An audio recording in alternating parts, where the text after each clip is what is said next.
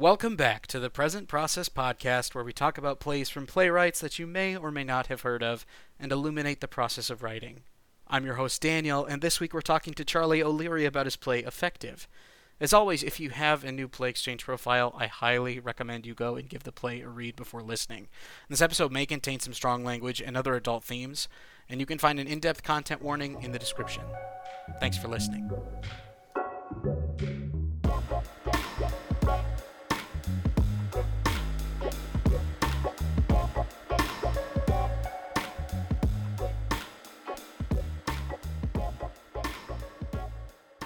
Perfect. All right. So I'm here with Charlie O'Leary, uh, and we're here to talk about your play Effective today. And I'm super excited to do that.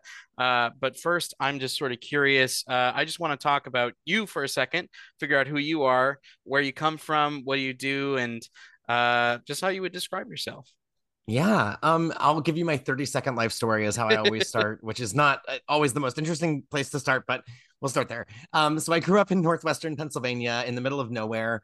I went to uh, college in northern Indiana, which is where I sort of learned about playwriting from my playwriting professor Anne Garcia Romero. It's uh, also where I met my uh, partner, who I'm still with today. So it gave me those two things, and and we're gonna just be grateful for that.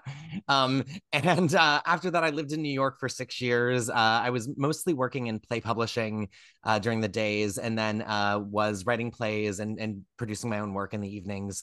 Um, in 2019, I uh, decided to go to grad school. I uh, moved to Iowa City uh, uh to get my MFA at the Iowa Playwrights Workshop. Uh, I finished there in May, um, and uh, my partner and I decided we liked Iowa City enough. We wanted to stick around for another year or two. Um, and I'm actually working in administration with the College of Education right now as my as my day job while I continue to write and send out my plays. Um, and uh, yeah, I guess like who I am is a playwright, uh, a, a, sometimes lyricist. I came into playwriting through musical theater, and so I always hmm. have. I, I, still love musical theater. I just wrote the book to a musical that had a a small production in New York uh, this past month. But um, I uh, yeah, I'm a playwright, lyricist, and uh, and just theater lover maker person uh, who lives in Iowa City of all places.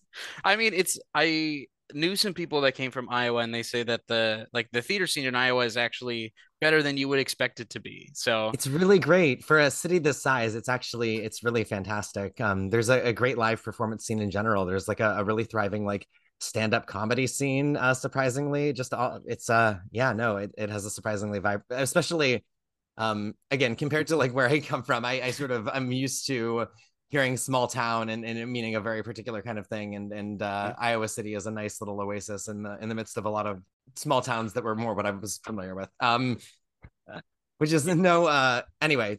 Yeah, and I'm sort of curious. You talked about you came from musicals, uh, but I'm sort of curious right now, like when you're working with plays, what types of plays do you typically work with? I mean, as a as a playwright, I feel like, um, especially when I'm writing non-musical plays, uh, I I think I used to say that I didn't write comedies. I sort of was surprised. We had a reading of my very first play ever, and um, everyone was sort of laughing during it. And I was like, I thought I wrote a drama.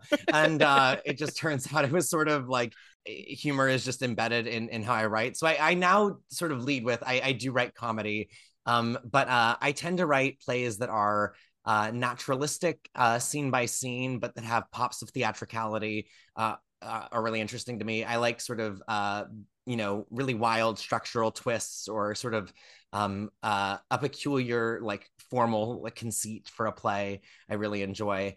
Um, I enjoy you know fast paced dialogue and awkward humor, um, and I uh, I enjoy putting bad behavior on stage because I think it uh it allows me to purge something for one. I think that just like I can't have all these like thoughts running around my brain and just not like let them out somewhere. But also I uh, I think it allows me to like understand better. It's like a thought experiment where I get to see the life I didn't want to live. Um, sometimes is how I look at my plays. I also tend to be drawn to pretty dark work, um, and uh, my my plays tend to be um, are often gruesome sometimes. Uh, I had a moment recently where I was like, "Yeah, I think I like a lot of different stuff," and then someone was asking for play suggestions for production, and I kept sending them plays, and I was like, oh, all these are really dark. I think I really like dark plays. It's like moments like that where you learn interesting things about yourself. No, but I appreciate what you said about uh like people acting badly on stage, that sort of thing. Um, because I often feel like people go, we go to the theater not to see people act well, but to act in the ways that we wish we could sometimes. Mm-hmm. So it's mm-hmm. like the things that we wish we could do that always aren't the right thing. Um, yeah. And like and like you said, you're sort of exercising that from your body, and at the same time, we're all kind of collectively coming together to go, ah, here's a lesson in what not to do sometimes. Which is i love that you're connecting it to wishing too because it is like it is both wish fulfillment and then it, and then it is the realization that the fantasy if the fantasy were real would be a nightmare. Um and uh that is yeah i think just like really exciting to me. Um and I'm I'm realizing now I'm like wishing is I we just watched the Into the Woods like the Disney movie from 2014 last night my partner and I because we had been listening to the soundtrack of the Broadway revival. Yeah, I mean the movie is is not a good adaptation of the the play, but I just it definitely had me thinking again about like oh, uh, desire is uh desire and wishing and wish fulfillment is such an important part of like our like lives as as human beings but also such an important part of like what we're playing with a very dangerous element potentially of theater and storytelling well right um, because like it's those moments when we let the wishing get out of hand on our side that make for the most conflict and then that's right where we want the theater to be because if you just had a mundane uh people going around being reasonable on stage it wouldn't be right. good. I don't. No would I would. It, it would not be compelling. I would not. I mean, I yeah. I my um playwriting professor in undergrad was uh really big into Maria Irene Fornés. It was all writing for the subconscious and uh you know sort of writing before you understand what you're writing, which I still subscribe to today. And that is sort of uh you know uh, the way I like to approach writing. Uh, but she would also just sometimes ask, like, what is the action of this scene? Like, what are we actually watching? Um, and I that's sometimes a useful question to ask because um, you know, uh, we actually do want to watch something happen on stage, and usually that thing is conflict. Yeah, I mean, we'll we'll get into that more as we get into talking about the play, but um, yeah, I really feel that, and I think sometimes it can be sometimes that's like what I'll send back to a playwright if I'm looking at a script for them as I go, what like what are they doing in the scene? Yeah, you have lots mm-hmm. of interesting dialogue, but it's like what what's actually like happening right now? And then it's like, oh, I need something. Like right, they need to be doing something at the very least, and then it can come from there. Talking about effective, um, which uh i love this play. It was it was really it was like on the short short short list when we were looking at production um and honestly i'll probably keep it on my shelf for a while in case i ever want to do it because i really i think it speaks to a lot of things that we're dealing with right now. I think it speaks to uh like uh, i think in uh, your pre-interview responses you were talking about millennials but even for um, people younger than that it really it's just kind of like the work environment we're in right now um, but so you have this uh, group of people who are working at a music publishing uh, company who are making music for like high schools and stuff like that and they're just butting up against the ineptitudes of the managerial forces in their life. Uh, and so, what was sort of a personal or global event that might have inspired you to take on this topic? Yeah, I mean, I uh like I uh I think I am a person who I don't think any of us are built to work office jobs from nine to five. Uh, and I, certainly I know I speaking for myself, I'm, I, it is not something that I think that I, you know, uh, am naturally inclined towards. And I had been working in offices at that point for five years, you know, uh, out of school, just having been in, you know, eight to five positions. And, um, there was uh, something that had happened at like several companies in a row that I had been at, um, where sort of a new a new management, sort of a new person would come in and take over, and um, and then there was this whole new slew of ideas uh, that would sort of uh, either be like out of line with the vision of the company or what the company actually does or actively work against what the company is is trying to do and what the purported goals of even the new you know the new management or new leadership is and uh, I, I just felt like I witnessed over and over these like strange wars between people who had been at a place and were actively trying to keep the ship afloat, and um, people who were sort of swooping in, attempting to make something uh, like dazzling happen uh, so that they could claim credit for it. And that these were like two really bizarre forces to witness as somebody who, like, frankly, was like didn't really i was just there to like collect a paycheck. I just like needed to like make a living and like was uh but you can't help but be caught in this like in this battle that is unfolding. Um and so i was uh in 2018 like very very depressed. I was producing the like biggest run of a show that i had ever done uh, which was uh, at the People's Improv Theater. It was a, a very sort of wackadoodle satire um, that like was very meta theatrical and not it didn't feel like my serious writing, although now I look back on it and realize it totally was. Um, but I was just like in the height of depression and the height of like having been through several of these jobs where I had to jump ship, leave a company because um, because I felt like the environment was becoming so toxic and untenable.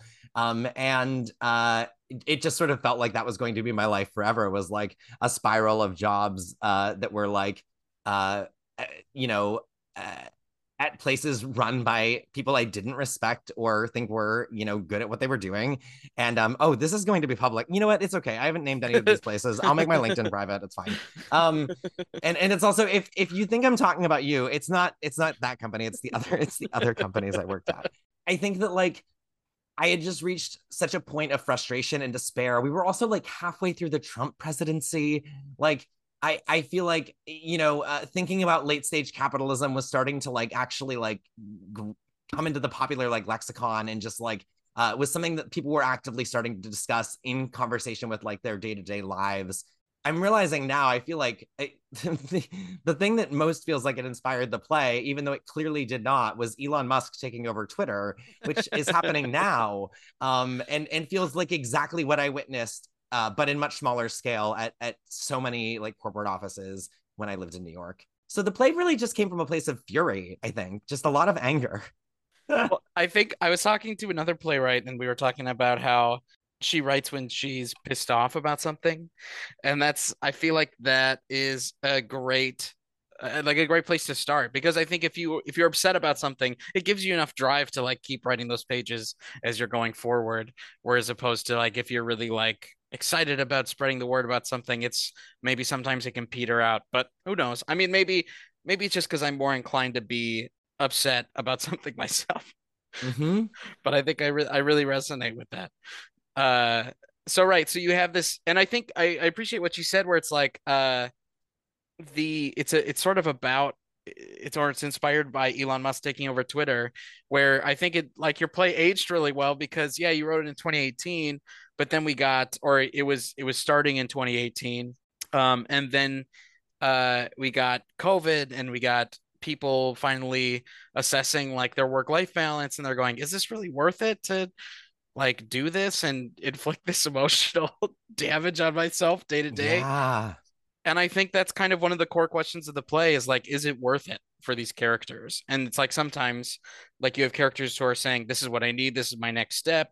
This is what i this is what i all i have basically. Yeah. Or there are people who are trying to get a leg up but then they can't and it's difficult. So i think you like every character sort of hits a different facet of that reality in our current work experience yeah. Oh, and that that I mean the question of is it worth it as you said that just like chilled me kind of because I feel like the the scary part of the play for me is that like what is the alternative? Like the alternative is death. I think that like we either live under capitalism or we die and like to live under it might mean hopefully to to fight against it and to like hope that there's a better version of it and uh, a, a future where we can look back on it uh, look back on it fondly uh, as as uh, you know uh, a part of our path that we like moved through uh, in order to get where we needed to be. But like I also um yeah it's like uh the COVID in particular and the way that we've all started assessing uh yeah like is this worth it and i think that so many of us are saying no and then looking like trying to find the alternatives and i guess maybe it feels actually like there are more alternatives now than there felt to me mm-hmm. as a you know a 26 year old writing this play in 2018 um I, I, feel like yeah there are maybe the is it worth it might uh have a an optimistic answer potentially i'm realizing but um well it yeah. will i actually have a question about that specifically uh i was wondering if you would describe this play as sort of a cynical take like on this perspective because it doesn't it doesn't necessarily end hopeful. Like it ends sort of mm-hmm. messily for the characters, and I think, like I I like I struggled with answering this question for myself. Like, is it a does it have a cynical outlook on this? Like, is this actually a good way for these characters to go forward? Or is it, and that's kind of the absurdity of it, is like they have to accidentally kill their manager to move forward. Yeah, I think I mean obviously like these characters are in like have really put themselves in a pickle at the end of the play. Mm-hmm. Um and then like the final monologue of the play or the final movement of the play is not like uh, you know, it, it it's not like uproarious or joyful by any stretch. And I think the play in general I would say is very cynical about the systems of the world we live in. I don't think it's like particularly hopeful with regards to like um these like businesses or systems or structures um, I think it is hopeful for the people within them in that like at least I there's like for me there's a little there is a little bit of that like guillotine fighting back moment at the end mm-hmm. of the mm-hmm. play of like we may be monsters that is what this system has made of us and we as monsters can now like bite back or claw back and that feels very scary to me um but also th- there is perhaps something hopeful in that um, alongside, I guess, just I think the larger, uh, maybe a sort of the the the other way of of putting it that might be less violent or less rooted in violence. Um, for me is is just thinking about the final lines of the play, um, which are, um, you know, uh, what's your greatest weakness? And uh, the other character responds, "I care too much." And I think like that that hopefully is a punchline earlier in the play that like comes back in in this uh, slightly different context here. But um, I, I do think that uh, the idea that we care too much is both a thing that like makes us victims of like late stage capitalism in these kind of environments and can also give us the power to maybe change those systems. Um, so I, I think that the fact that we care is the only reason that there we would have any like ability to hope um, that there is an alternative that like th- that you know when we look to leave these kind of like horrible dead end jobs like that there might be an alternative uh, world out there waiting for us or like for us to create. Um, right. And I, I think that's even reflected in the Lily monologue, right? At the end of the play, where it's like, mm. I'm excited, like, where Lily says, I'm excited for this to be over. yeah. right? I'm excited like, for this. Yeah. And we can all, we can all sort of feel that. And it's not, I don't think the play ever says, oh, this is changing, right? This mm-hmm. is, it just says, this is sort of the human spirit, right? It is a, it's a triumph of the human spirit where it says we're gonna move forward in a mm. way um, and hopefully find a way out of it. But then at the same time, you have that sort of absurdist twist at the end where it's like, oh, well, this is kind of reflective of the beginning. Are we have we really moved on? And so in that yeah. way, I think it. Uh, I talked about this with another playwright where I'm like, I don't really know if I like plays that are super cynical, like I like where it's just like at the end you're like, oh, everything is sort of over but I think I think yours sort of gets around that where at the same time it I it identifies and it respects the fact that we still live in this world, but also there's still us, right? Like people mm-hmm. and our ability to move forward. And I really appreciated that you did both. Thank you. I that means a lot to me, and I it's interesting that you say that, or that that, that was even a question that came up, was because I had a play that I worked on for I, I rewrote more than I've rewritten any other play. I rewrote like 60 drafts of this play. And like the thing that I finally chipped away at that like the reason the play wasn't working was that like the first drafts were too cynical. Um, they were like deeply cynical towards the characters. I didn't love my characters. I didn't understand them. I didn't care to understand them. And um, that's a really. It turns out that just doesn't. T- at least for me, I was not able to turn it yeah. into a good play. I was not able to turn that into something interesting or compelling to watch. And it was only as soon as I cared about the people and like felt stakes in their uh, in their lives, even as they like did atrocious things and you know uh and engaged in a tro- you know with a, an atrocious world like that there needed to be something uh optimistic or hopeful in again not necessarily in the like the grand scheme of the play but at least in those characters that we that we care about that we identify with. Yeah that feels really fundamental to me. And I, I don't know if I would have said that five years ago. So that's maybe that's growth too. well, I feel like for me, it's like, right, the the basis of theater as an art form is about social betterment, right? Like mm-hmm. you have people who gather together, they're like, okay, we got a Greek theater, we got all of our political problems to figure it out. And I think that it it hasn't changed much. And I still think that's sort of the the mechanics of theater in a way like it's that's the way it's different than film is i think it Mm. i think it does turn the mirror back on us where film is like oh we can just look at someone's life for a while and so i think it's important that it's just not like a play is never completely cynical because otherwise Yeah. people just leave and they're like well i guess i guess there's nothing we can do like to solve our problems Yeah. I uh I- like no problem has ever gotten solved that way. I I've been talking to friends recently who are like going into like aerospace engineering to see if we can like uh you know create uh like is there any way to basically take the air in or the uh air travel industry and make it like sustainable? And if not like what do we do to just shut it down? Is sort of like their their approach. And I was like great I'm glad someone is doing that and has hope that like that is possible because uh I mean the alternative is just to like give up and, and party for 30 years and accept that the world is over which Mhm. feels really bleak um i mean because it is when you were when you were looking at your play and you were at like you were fine tuning it, you were you were fixing uh problems that Mhm. you might have had with it. Um, was there ever anything in there that you ended up cutting that you really really liked? you know uh yes uh so there's a moment in the final monologue and this was this is a a cut that needed to be made. Um as oh, I mean, you're asking about like cuts that need to be made. Kill your darlings is like about no one like enjoys it but it's you know, it's necessary. Um Uh, so I originally wrote this play for a project called the Brooklyn Generator, where you gather a director and a group of actors, and um, you have 30 days to write a play for that specific group of people, and you do a reading of it at the end of the month. And so you have four hours of rehearsal with this like brand new play uh, that goes up in front of an audience, and all your you know theater friends come and your playwriting friends come and and you just hear this like weird thing happen on a Sunday afternoon, and it's it's a, a very special process to me, and I I've done it uh, twice now, and I've been to dozens of those readings uh, over the years, and um, I, I just think it's an incredible process. Um, and one thing about knowing exactly when and where and how a piece is going to be performed uh, is that, like, uh, even in a reading setting, I can then uh, do things that are like that remind us that we're in a, in a live moment that is going to disappear. And uh, one of the ways that I did that was in the uh, final monologue of the play, which referenced, you know, uh, the day that it was written, which was just a few days before the reading at the time. Um, it also uh, dropped my name, uh, like it, it allowed the audience to realize that the character of Lily or the actor playing the character of Lily was now speaking sort of as not just like as the voice of the playwright, but literally as me, Charlie O'Leary, uh, like a, a character, Mhm. who, the, the playwright, and also like a person who has now entered this play.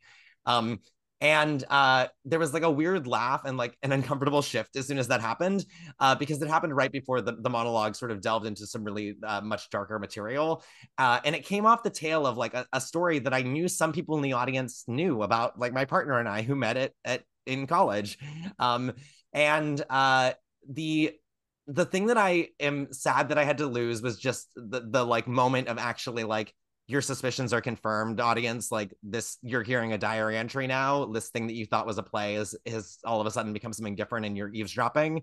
Um Mhm. and uh and that was i mean it that was a thing that only works if you like came to the play knowing who i am and that i wrote it which you would only do if you were like a friend of mine. Like playwrights aren't like unless you're Annie Baker, no one goes to your play sort of knowing who you are or caring, frankly. Um, and nor should they. Um, but uh, I I, I uh, realized that I had to communicate in other ways that that uh, character was not Lily, but rather the voice of the writer or the voice of someone else. Um, and uh, and I, I found other ways to do that, but none felt as like elegant or as shocking as just like saying my name out loud. Um, and uh, and I also like I'm sad that like the play doesn't just exist in that on that one day that it was sort of originally meant to be read. Yeah. Uh, it's sort of weird that it exists in a form like that other actors have played those roles. Um, Mhm. uh, and, and again, not it's good weird, and it's like the play has evolved since then. But um, yeah, I I'm like, oh wow, I'm I guess I'm like the thing I'm sad to cut is like, you know, my experience of the past, of, uh, uh, you know, the ephemerality of theater. I was really sad to cut the ephemerality of theater. Yeah, but that's it's like yeah, that's the sad part, but it's also like the necessary one. I think like right if you had that in there, I think if you left it in there for anybody else reading it who didn't know you, it it's a little bit It right. would be it might- obnoxious. it I might mean, it was little- sort of it was obnoxious. Yeah. Like it was obnoxious even in in for what it was, but um hopefully it's slightly less obnoxious. what you uh, run the risk of when you do that now is sort of it's a little bit alienating mm-hmm. um right yeah. like if you if you left that in so i think now it, like that i think that cut gives your play legs which i think is yeah. important like if you want it to have legs like some people just write things for that moments like that right and that's the mm-hmm. kind of mm-hmm. theater they do but no, but yeah. of course, I like be, obviously beyond that, I I want the play to like have a life and like right. I want the play to be seen, and I like, I you know I think that every writer has to believe that like their writing is worth being heard by at least like a couple dozen other people, and like you're like just searching for them and just trying to throw it out into the world at them. Right, and even like you're just waiting for someone to connect with your work the way that you connected with some yeah. other play that you read, right? And it's the just way a... that like I don't know what the Constitution means to me made me feel like so deeply seen and like also like like I had grown as a person every time I saw it. Um, like I was like, oh, I don't think that I can do that for as many people as Heidi Schreck did, but like maybe I can do that for like five like random kinksters in the queer community and like you know uh like a, a weird teenager in Minnesota. Yeah, no, I I think that like wanting to see and be seen is like the reason we all are writing and also consuming stories and all of it yeah and then it's through that it's it's not that we're solving the problems on stage it's that by mm-hmm. expressing those problems and then connecting with people about them it brings them into the dialogue again and then we can go okay now that we're thinking about this again let's talk about it. Right? Like yeah. and then you process it that way. So it's it's like whenever you have a problem play or like an activist sort of thing it's like right it, it's cool for the people that agree with it in the audience but i don't think it really changes that much. If you have a deep uh, heartfelt uh, play that connects to that problem and then people can talk about it i find that that's that inspires at least me to do something more than some a play that tells me to do something. 100% well yeah. I, I think that like i mean this is a shitty example but like as a gay man or as a person who has thought a lot about like gay theater the last like 40 years uh, in, in and around hiv and aids like the normal heart is like an important play and i saw the revival on broadway in like 2011 and i wept.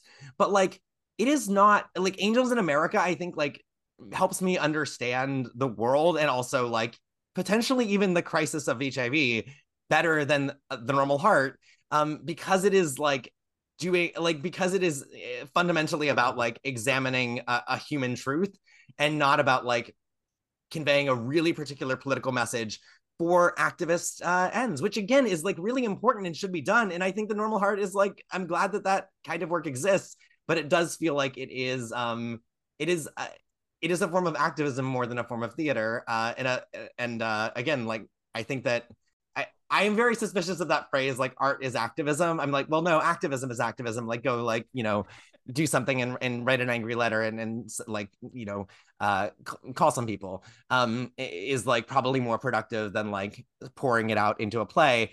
And yet, I think, and yet, it's the Greek like model that you're talking about, like that by sort of providing folks a framework to think about these issues in a human way, like we can actually maybe begin to understand them, and that allows us to like take more thoughtful actions.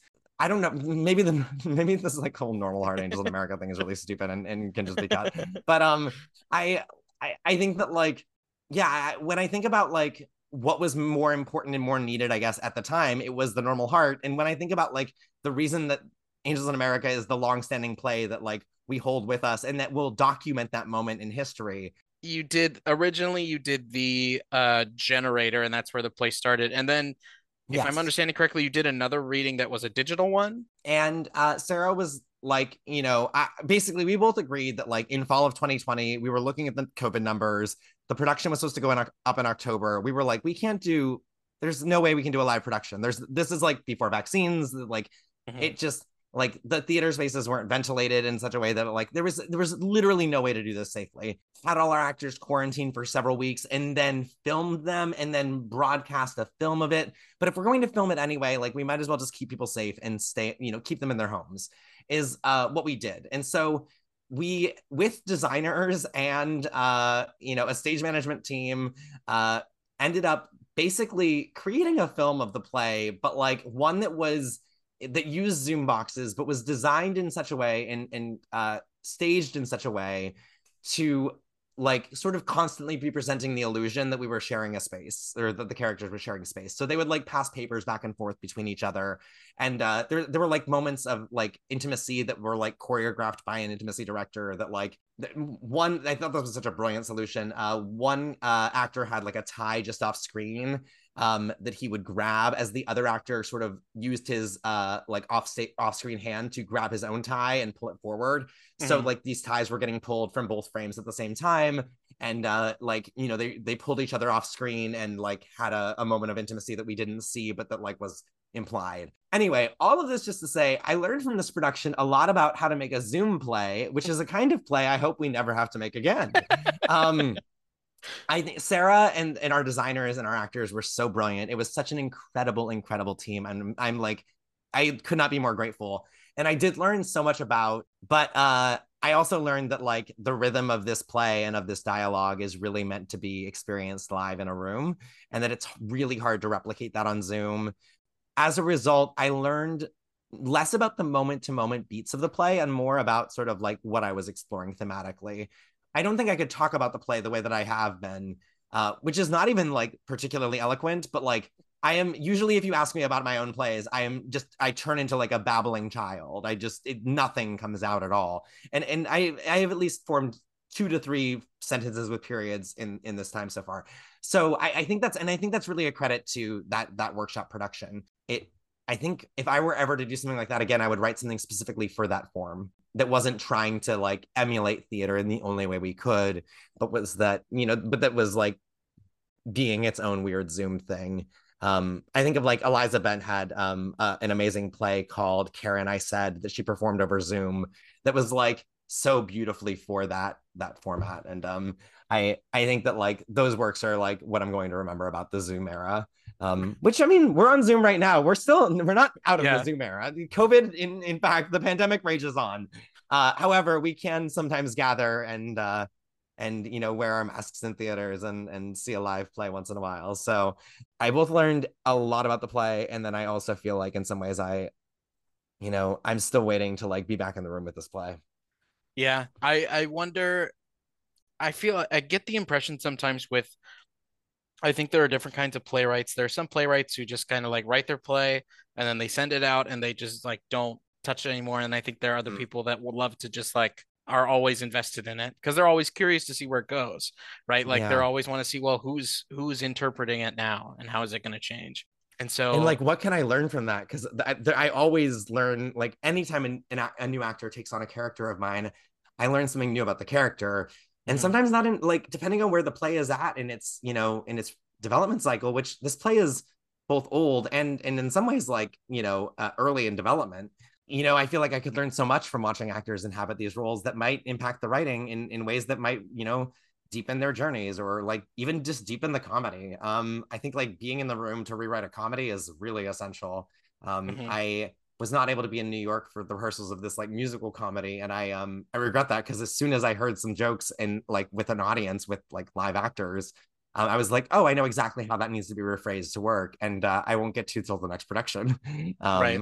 Just to go through that process of working in like a rehearsal room is mm-hmm. just that's like that's such a like a it's a privilege almost like yeah like especially because it's kind of like the beautiful part about theater is where you have all these people getting together who are like agreeing that okay we're going to focus on this idea for a hot second right? Which yeah. i think is so like i'm always grateful when people let me do that. Like let me like they don't have to do that. No i mean when i think about just as uh, like the thousands of collective hours that people that actors and directors and designers and dramaturgs uh, and stage managers and all sorts of folks have put into my work it is mind-boggling. It is such an incredible gift. Like and and it is this is one of the most like time intensive forms of or like as a form of writing playwriting is one of the ones that requires the most other people the most amount of time and energy and effort to make it happen and to make it the thing that it's supposed to be. And uh yeah no it's that's an incredible gift. And i always like I can't imagine not wanting to be there for almost every part of that process. Sometimes mm-hmm. you get like three weeks into staging and like, you know, they're just. So when you're actually going about writing, what sort of like process do you have, if you have any? Because there's plenty mm-hmm. of writers who I've talked to that are like, yeah, I don't really have a like a process at all? Um, so I my this is a terrible joke, and you can take this out if this is inappropriate. but um, I my latest joke about writing has been uh, that writing is like doing Molly. I absolutely love it, but I can only do it four times a year. Um, so and I, I feel like lately I've just been writing in sprints. I just like um I will you know write for four days straight in just sort of like a, a manic episode and like write an entire play in that period or you know almost an entire play in that period I also sometimes will write, uh, you know, 30 pages and rewrite them and rewrite them and rewrite them over the course of six months. In general, I would say though, my process is to like think about an idea and think about characters and do research into a world for six to 12 months and just like let an idea gestate and then try to write the first draft of it pretty quickly as soon as the play's shape comes into mind. And uh, I think I usually tend to know the shape before I write the play. And uh, again, once that shape is there, I like want to fill out a skeleton and you know make sure that I have something that is a first draft. That happens really quickly, and then I think or that tends to happen really quickly, and then uh and then it's just like a, a matter of like rewriting over a period of weeks and months, which usually involves hearing the play aloud with actors usually involves sitting on it for a month or two, putting it back in a drawer, pulling it back out and rereading it and being like, wait, I wrote that. I don't remember that part. And like, what's what's going on there? And like, oh, like you were really obsessed with like grapefruit at this period of your life, Charlie. Um, whatever it is. and I think the rewriting process is the part that always is like the hardest and longest and scariest, and also like weirdly has the least is the one that I know the least about. Like it feels like generative writing should be the one that is the most mysterious, and it is in so many ways more mysterious. But I sort of know that I just need to like chew on something for a real long time and then like write it before I think about it too much. I at least know that much. Um, it's it's the plays that I haven't finished are the ones that I just like really took my time on and never set a deadline. Where I was like, uh, or they became other plays. Um, mm-hmm. Effective actually, there were twenty or thirty pages of a of another very similar like angry office capitalism play called Idiot Boat. I looked back at it and it was it was interested in totally different things stylistically but like and it became effective but like the reason i didn't write it was just like I took too long to write it. Like I just um by the time I like figured out what it was, I wasn't interested in it anymore. I mean, I think you touched on right like this fact that you need to sort of like let it sit, which I think is a pretty common uh trait among playwrights mm-hmm. is this idea that you sit with an idea. It's not saying that you're not doing writing. Like some people will do mm-hmm. a little bit of writing here and there for an idea. Some people don't do any and then they do it all in one go like you were talking about. Um, but it's a sort of idea that you just need to be like have this idea be present and it will be because it'll bother you right? Because you'll be thinking about it. Yep. Uh and then you develop that over time and then you go okay i think i'm finally ready to put some words down that are like a script and so I don't I don't think that's that uncommon. I like from what I from talking to people or uh the playwrights that I talk to are writing plays that I like. The plays that I like are written in that way. So maybe it might just be a sample size thing. No, there might be right. I'm sure there are like right everyday playwrights who are like churning out really interesting and exciting work. Um, I just I am not I don't subscribe to the right everyday theory. Well, I also one of my professors, and this is I think just like a summation of all of what we were just saying, both of us, uh, is typing is the last part of writing. Um, mm-hmm. I, she said that to me once. I think about it all the time, and uh, it is it has been very useful to me when I like am inclined to beat myself up for not, you know, uh, for not being a right every day kind of writer. Um, and it's because of course, like, yeah, my plays are present with me every day. The ones that I think about every day, I think about every day, like while they're while they're in my brain until like they pass a few years later. Well, it's weird to think about the right everyday mentality, talking about your play and sort of like the the work style and work like life balance yeah. where it's like once you once you start teaching or once you start turning your art form into a job like yes that works for some people but also sometimes it can make you sort of loathe having to do it and i don't think when you're when you're loathing the process that it produces any sort of good work. And so if you're frustrated with what you're doing, sometimes you just need to be like, I'm done. Like I'll take a break. Yeah. I'm realizing as you said that I was like, oh, effective was it's a play that is very much about. I feel like the, one of the emotional cores of that it came from that I wouldn't have been able to recognize at the time, but like that I'm now seeing years later is like I was very I, I had turned uh, playwriting into a, its own rat race. Uh, mm-hmm. I was like, oh, I have to write two plays a year, and I have to submit to these things, and I have to make sure that I'm getting a reading of this every like six months or what. it is I think useful to have like things that are like setting deadlines, keeping you moving forward, just keeping you invested in your art making. What it was was that I started to care about playwriting as a career more than playwriting as an art form, mm-hmm. and uh, that leads to uh, despair, I think, and also bad art. Um, but for me, mostly despair um, is where where it led me with this play. I'm realizing that's yeah, and probably not surprising just given the the general tone of the play but well and i think that and then i think that feeds into when you have the final like the the monologue at the end where it's from the perspective of, of a writer and then you can sort of it's not like it's not overtly connected well especially because you have characters that talk about how they genuinely enjoy the field that they're in like yeah. the work that they're doing but like the work like the job that they have makes them sort of hate it at the same time. And so i think we do that to ourselves sometimes. Yeah. absolutely. It's um astonishing our ability to kill our own dreams is a crazy sentence that just came out of my mouth. And and what a shame. Um and I, I, I guess but there's always the ability to recapture that um i think. Like mm-hmm. that that love of the thing. I i think once i accepted that like i may never have a play at playwrights horizons but like i can always get my work out to people who will invest in it in some way and like that is a huge gift in and of itself and the fact that i have that is like something to be grateful for. Like sort of making that paradigm shift is like uh very freeing. It's deeply freeing i think. And i um, it's it's like i have a like my own my only like personal superstition is that i only get things i want when i stop wanting them yeah i don't know if you've ever experienced that where it's like yes when you're trying really hard to do something uh and then the moment you go, okay, well, I guess I'm still gonna go for it, but I'm sort of resigned to the fact that it's not gonna happen. That's that's when yep. it starts to turn around. And I think it's I think it's because once you're in that moment, you're sort of free to you're not inhibiting yourself anymore because you're not trying so hard. Yeah, exactly. Right. And and and I think in because you're being driven by like this is a little like cognitive behavioral nonsense but like i mean not nonsense i very much buy into it um but like i think that's being driven by values rather than by like goals or like looking for like the the you know uh prize at the end of the tunnel or like the the um treasure chest at the end of the uh, rainbow. I'm Irish. I'm allowed to use that terrible image. Reaching for that in that one specific thing always means that as soon as you get that thing, then like then what do you, what do you have? Like, what are you mm-hmm. going for? What's driving you? Whereas, like, if you were driven by the things that matter to you and by your values that are sort of like that are not uh going to that have no end. There is no end point. In in the same way that I think there is no end point to like, you know, trying to like make a better world. There's just like we're never going to achieve the perfect like utopia.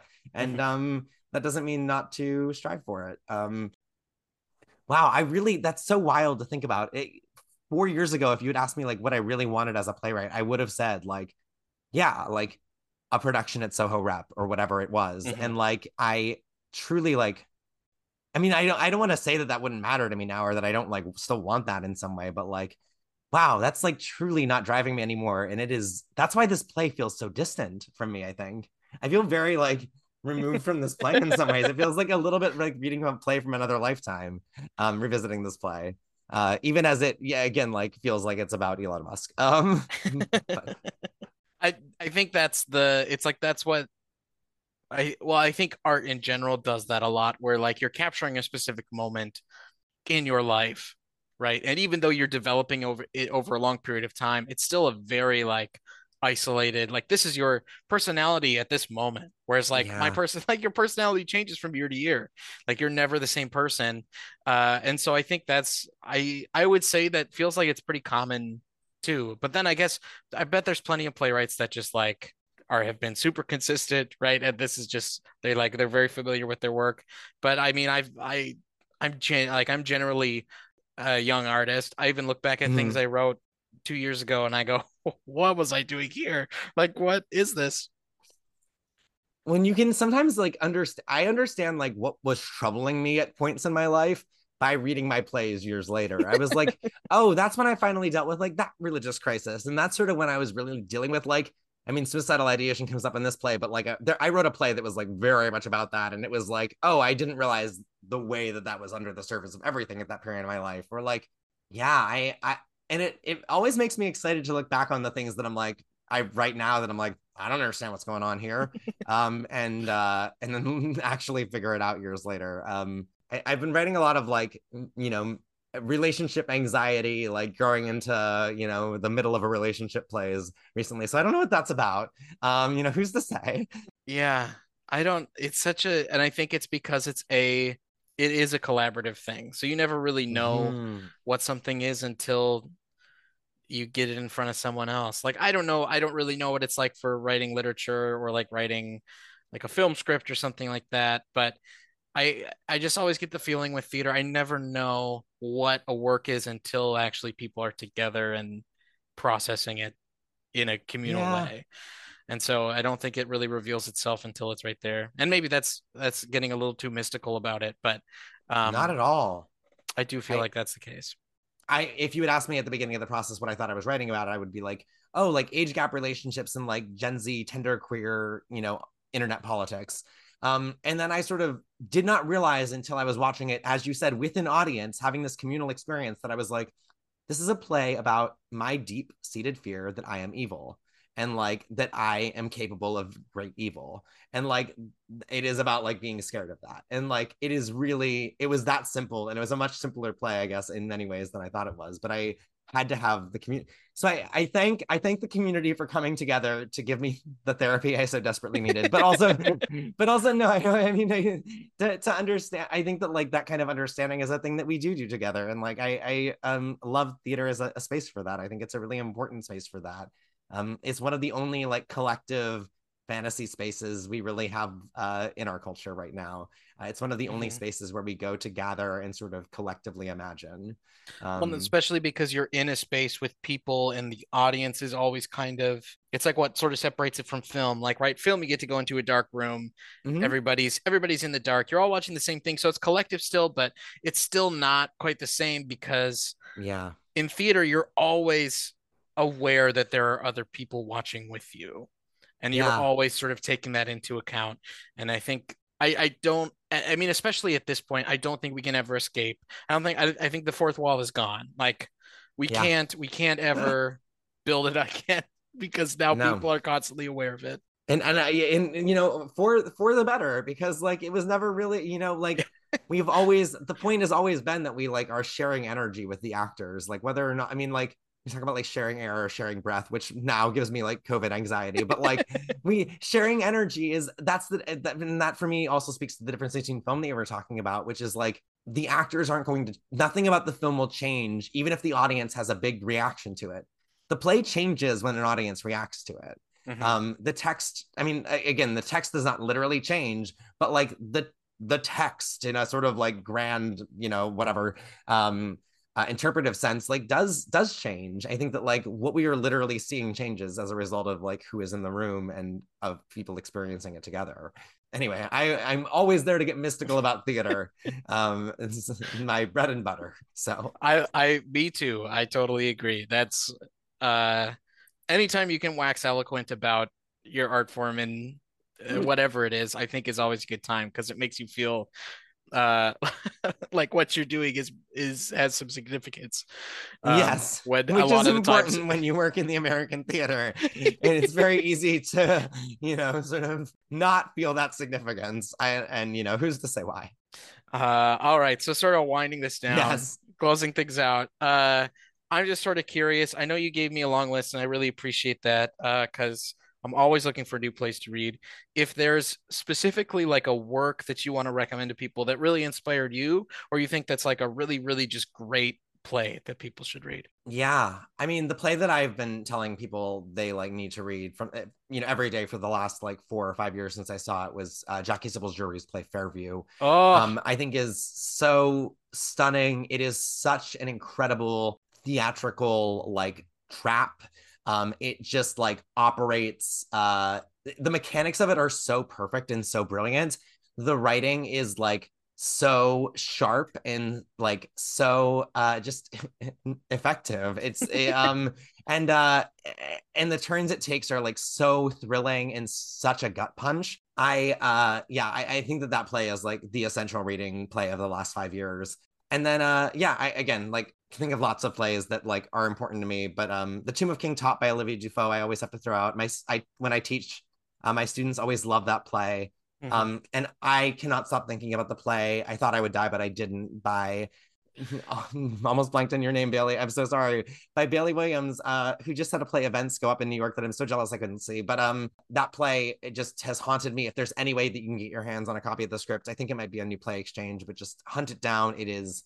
I like plays that punch you in the gut. I think is yeah. what I'm saying.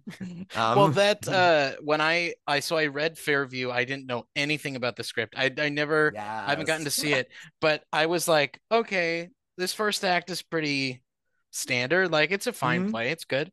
And then I got to act two and I was like, what what are we doing? And so yeah. I highly suggest if anyone wants to go read Fairview, just read it. It's great. Like you have to just like let it happen because that reveal for me was really intense. And that was just reading it. Yeah. I was like, really? We're gonna do okay. All right, we're doing this yeah. now and it sitting was... in the theater i just like yeah I, it was like i mean it's just sort of like everyone like what is I mean, yeah.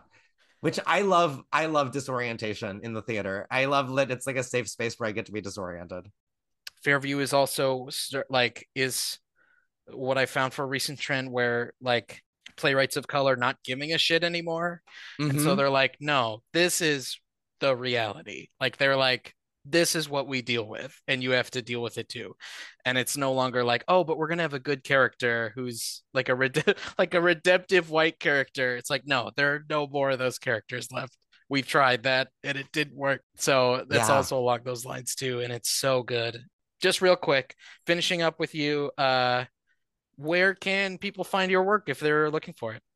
Uh yeah um a lot of my plays are up on new play exchange uh charlie o'leary um, I have a website, which is the most embarrassing sentence any one person can utter, but I have a website. Uh, it's www.charliehOleary.com um, with no apostrophe. Um, the apostrophe is sort of the bane of my existence. My partner has a um, an accent in his last name, and so I was like, if we ever like have kids and have to like have a hyphen, they're gonna like have a hyphenated, apostrophe accented last name. It's gonna be really fun for them to fill out forms and and make websites.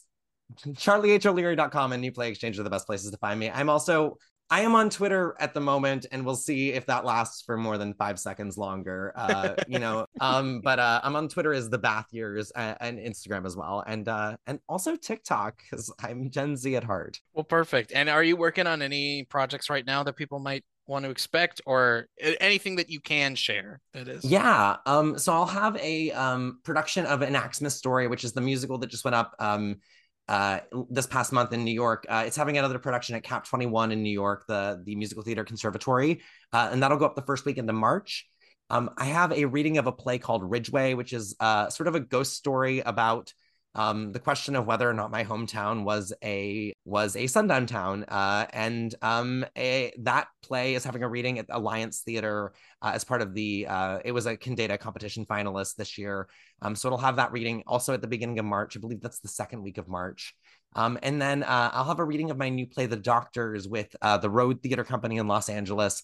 Uh, and that's a play about uh, pain and nostalgia and uh, the way that we remember things really differently. Uh, it's also just I, I wanted to try writing a dinner party play. I wanted to write like a play where four characters sit in a room and like have arguments to see if maybe that would be producible. Um, so it's so it's sort of that, and then and then weird stuff starts happening, and you know, like the, the furniture doesn't work right, and and and it does my usual nonsense. So yeah, I I'm really excited about all those plays, and um, and I'm also I have in the hopper a play about Super Smash Brothers and 4chan that's like oh a history play about the rise of the alt right. That's amazing. Well, the, Charlie, this has been fantastic. This has been a great conversation. Thank you so much. Uh, I really hope people check out your work because I think it deserves more eyes. So, um, thank you so much, and thank you for having me. This was such a fun conversation. I really appreciate it. Thank you so much for listening. All our music was written, performed, and recorded by Devin Wessels. Our graphic design is done by Lucas Minarchik. And next time we're going to be talking with April Amara about her play Title Pending. And be sure to support your local theater. They're doing great work. See you next time.